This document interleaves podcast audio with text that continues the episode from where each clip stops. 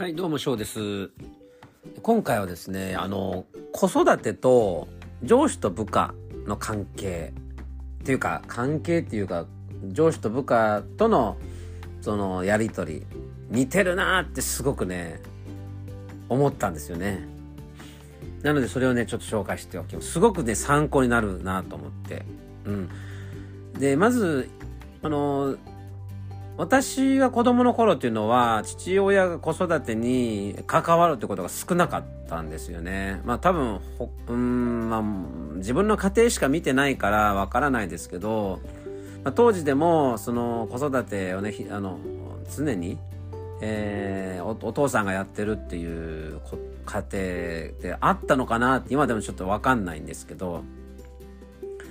そのお父さんっていうか父親が、えっと、子育てにすごく関わるっていうのをあのまざまざとこう見せら見せられたというかあのそういうもんなんだと思ったのはねアメリカ生活でなんですよ。でねアメリカではねあのお父親がすごい子育てに関与してますよね。あの私の父は大学行く時に大学はここ行けとかそそその話しかしなかったそれ以外ちっちゃい頃とかっていうのは全くあの接点がなかったですねまあもちろん仕事で仕事で帰ってくるの遅いってのもあるし遊んでくれるくれた経験っていうのもほとんどないしあと幼稚園とか保あ保育園か別にまあ送り迎えっていうのもねなかまあ何回かありましたけど、まあ、ほとんどなかったですよね。要はその子育てって母親がやるもんなんだっていう認識でで育ったんですよ。でアメリカに行くとねあのーもちろん母親もあの子育てしてるんですけどあの要は父親が仕事から帰った後っていうのはもう父親が関係してますよね。であとあの送り迎えっていうのを父親がやっているからあの学校に送ってから会社に来るっていう人も、まあ、結構いてですごく偉い上司もあの子供の迎えがあるからここで帰るからっつってね早く帰るんですよ。うん、あそういう世界なんだってそう思いましたよね。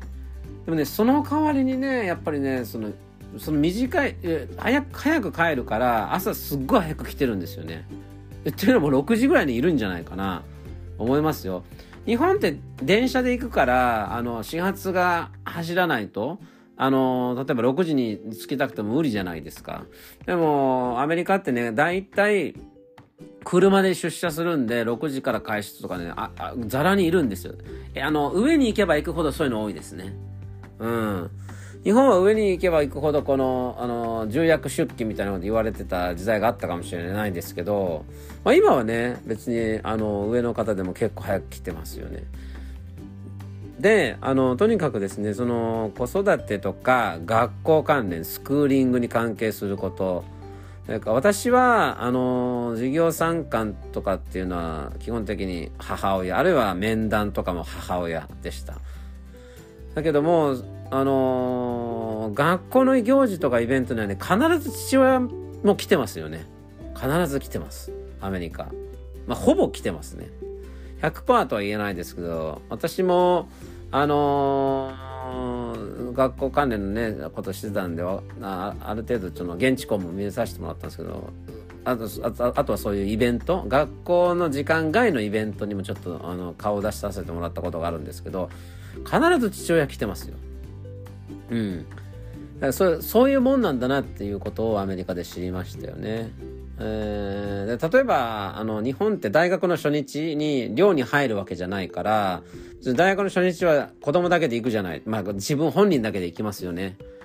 だけどあのアメリカは大学はみんな寮だからあの遠い、まあ、遠いところからね、えー車で走ってあの荷物？寮に、まあ、しまう荷物っていうのを持ってきて、えーまあ、絶対にお父さんいます。絶対にお父さんいます。お母さんだけが来るとかって思うのほほとんど見たことがなくて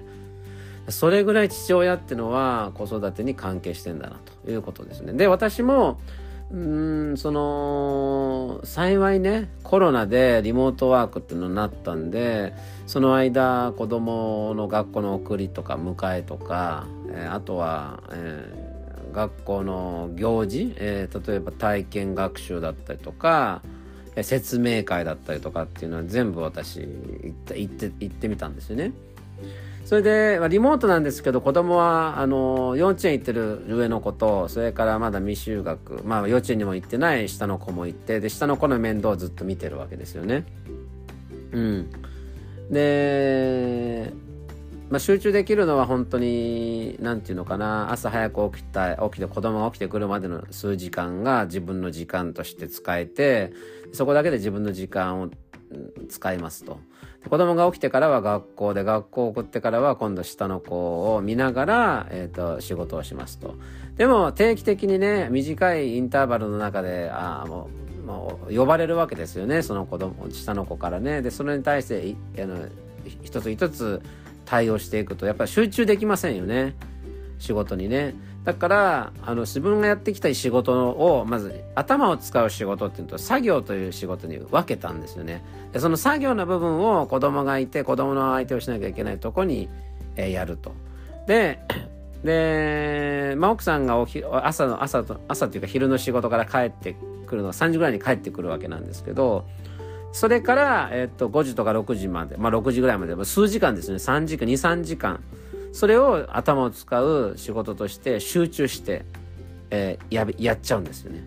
そうするとやっぱ生産性が高くなりますよね。うん。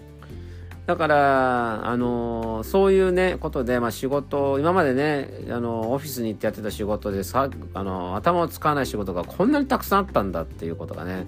そこで分かったっていうこと。で今度子育てのところであと部下との対応部下とのその関係、えー、どどこが似てるのかってあると思うんですけど、まあ、上司になる方っていうのは人生の先輩になってる人もいるしで上司があの若い人もいますよね。若いけれども仕事にはすごく詳しくてっていう人いると思うんですね。そういう人も上司になりますよね。いずれにしても自分の部下が自分が期待している内容のことを知らないという前提があったとしますよね。上司はこういうふうなことをやってほしいっていうことを、えー、思ってるのに対してじゃあその部下の方がその通りに、えー、仕上げてこなかったっていうことがあったとします。それに対してなんでできないんだって思う方って多くいるんじゃないでしょうかね。えっ、と、できなかったっていうか、私はね、基本的考え方のもとには、全ての人は、ほぼできますっていう前提に立ってるんですよね。それ、それで、自分が言ったことに対して、じゃあその人が動かない、あるいは自分の子供が動かなかったっていうのは、自分の指示が悪いというふうに私は考えるようにしてます。で子供に、あのー、これ片付けてって一言言うと、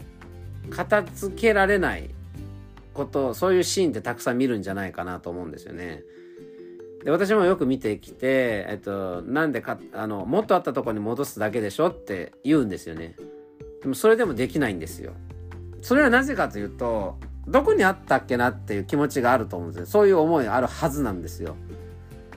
でそれを出す時っていうのは漠然とこんな、まあここにあったからちょっと取ってでこれ書いてみたって思うんだけどあるいはその例えば学校の制服を帰ってきてどっかで脱ぎ捨ててるんですけど脱ぎ捨てた場所って忘れたりしません？すると思うんですよ。私はね、どこで脱いだっけな？見当たらないってこと何回もあったんですよね。自分が脱いだ側の時ですけども。うん。そういう感じの感覚があると思うんですよね。あの、片付けら、あの、元あった場所に片付けてって言っても片付けなかった場合の子供たちの。で、それは部下の方も同じだと思うんですよね。こういうふうにやるのが普通だろうって、例えば上司の方がいたとしても、それは上司の感想であって、あるいは上司のやり方の普通であって、その部下の方の普通のな定義の中には入ってないこともたくさんあると思うんですよね。それをあたかもこの人も私と同じことは人生で見てきたはずなんだからわかるだろうという前提に立って話すと絶対にうまくいかないと思います。で、あの上司になったイコール偉いってわけじゃなくて、えー、上司っていうのはただの役割に過ぎないんですよ。でその部下の方っていうのは現場のそのお客様に会って、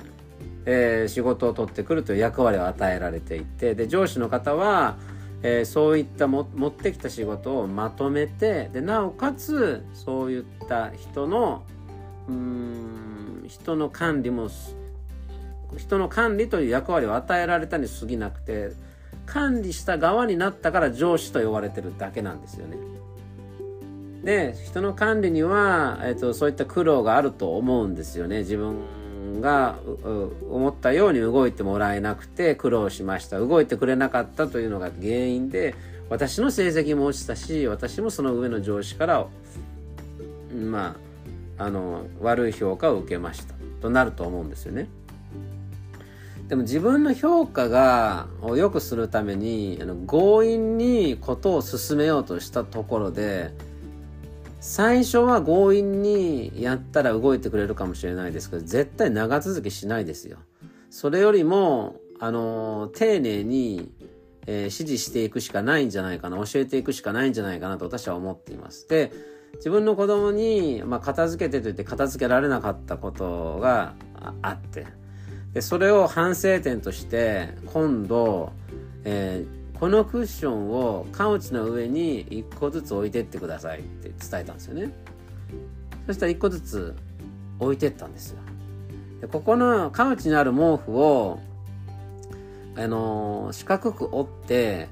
この箱の中に入れて蓋を閉めてくださいって言ったらその通りやったんですよね。散らかってる折り紙を折り紙入れの中に入るように揃えて全部入れてみてくださいって伝えたんですよね。それはできた。で今度、えっ、ー、と、ここにあるちっちゃいおもちゃをこの箱の中に全部詰めてあの隅に置いてみてくださいって言ったんですよね。その通りにやったんですよね。そしたら基本綺麗になったんですよ。うん、であとは、えっと、片付ける部分のここをやってくださいと。今言った説明の部分だけをやってくださいって伝えて後の汚れは私がやります。まあパパがやりますから。っていうことを伝えたんですよね。そうするとねその通りにやれるんですよ。だから別にそれはもともとできたんですね教えたわけじゃない。確かに今指示はしたんですけどうんもともとできたできたんですよ。だけどどこに何をしまうのかどこにあったかっていうのを思い出せないからできなかったけかもしれないけどショートタームメモリーっていうか短くてシンプルな説明だったらやっぱり5歳の子でも分かるっていうことをそこで証明してくれたかなっていう気がしますね。なのでその私は自分の部下の方と、まあ、何かを進めるとかって時には本当に手短にまず聞くっていうことですよね。で聞いたことで、えー、どんなことを聞いたとしてもそのそ,、えーと、その人がその方が言ったことっていうのを確実にあのアクションに反映させるっていうことですたとえ自分の考えの中にそれがなかったとしても自分の考えの中で全くその考えがなかったとしたらあその考えはまず自分には思いつかなかったということで新しいアイデアとして必ずそのアクションに入れ込むんですよね。そうするとその人は自分が考えついたアクションをやってるって気になってますよね。よくあるのが、まあ、部下の方がこういう考察をしましたと。だからこうこうした方がいいよって言った後に、まあ、上司の方があのそんなことないよと。絶対こうこうこうやって来るに決まってんだからそんなのやっても意味ないじゃんっていうような感じで一方的に潰されちゃうパターンって多いと思うんですよね。それは部下も嫌だし子供も嫌なんですよ。子供は何々やりたい何々やりたいって言った時に頭ごなしにダメだよって言われますよね。例えば絵を描きたいって言ってえあの色鉛筆でね 床床に置いた 紙の上に色鉛筆で絵を描いてましたと。で床に色鉛筆がついちゃうからあの、えダメダメダメダメってふうに言われたら子供はなななんでダメなんだろうと思いますよね。なのである時ですね あの、えー、色鉛筆がこう落ちなかったんで床についたのがね消せる色鉛筆だったかな消せるクレヨンだ。消せるクレヨンっていうのがあったので買ったんですよね。で私は床が白いんですけど床に書いてみろって言ったんですよね。落ちるみたいだからって言って。そしたらねあの1階の家の床全部にクレヨンってめちゃめちゃ絵を描きましてね子供が。のびのび描いてましたよ楽しんで。で、ま、落ちるっていうからさ落とそうと思ったらねえっと確かに落ちるけど100%落ちないんですよね。うんああまさかこういうからくりだったとはなとちょっと思ってただ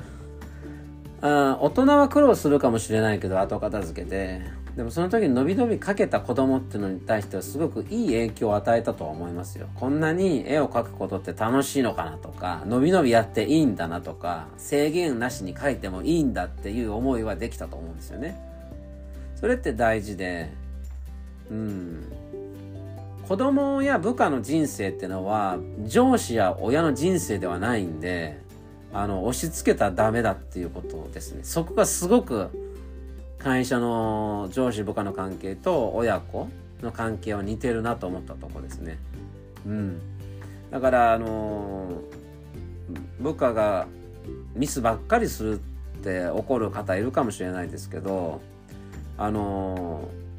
自分の短所100%長所に持っていけますかって自分に質問したら100%長所にもまで直せますっていう人はいないと思うんですよ。その失敗をした部下の方は あるいは同僚の方は、またどっかでそのミスをすると思います。あるいは、うん、例えば簡単に言うと、誤字とか脱字。誤字脱字を注意するよりも、その人がな誤字脱字で書きながらも何を伝えようとしたかっていうのを上司は見抜くべき、まあ、見てやるべきだと思うんですよね。そのただでさえ時間が足りないのに中身吟味する前に後日私直してっていうそういう指導って上司でなくたってできることなんですよね上司でしかできない判断をその方とのコミュニケーションではやってあげるべきだし親子の関係においても子供が上手に喋れないから話聞かないっていうのはひどすぎますよね。本当はうまく喋れたら喋り喋るわけなんだから子供だって。あのうまく喋れないながらにも何を伝えようとしたかってことをなんかこうあのなんていうのかないろんなアプローチを繰り返しながら理解してあげる。で最終的にそれを実現させてあげるのがあの実現っていうか実現するための手伝いをしてあげるのが親の役目なんじゃないかな。あるいは上司の役目なんかななんじゃないかなと私は思います。まあこれは本当にアメリカに行ってその育児というか子育てにすごく父親が関与してるっていう事実をまあ知ってそれがずっと頭の中に残ってたから自分もこんな風な考え方になったなっていうところがあるんで、まあ、留学とかアメリカ生海外生活っていわゆる大事な学ぶところってそういうところなんですね。科目じゃないんですよ。うん、いわゆるその文化。それを学びに行くのが留学であり海外生活だと思いますんであのそういうことをね、え検討してる方はそういったこ勉強をそういった社会勉強をするという念頭でね、えー、海外に飛び立っていただければなと思います。それではこの辺で。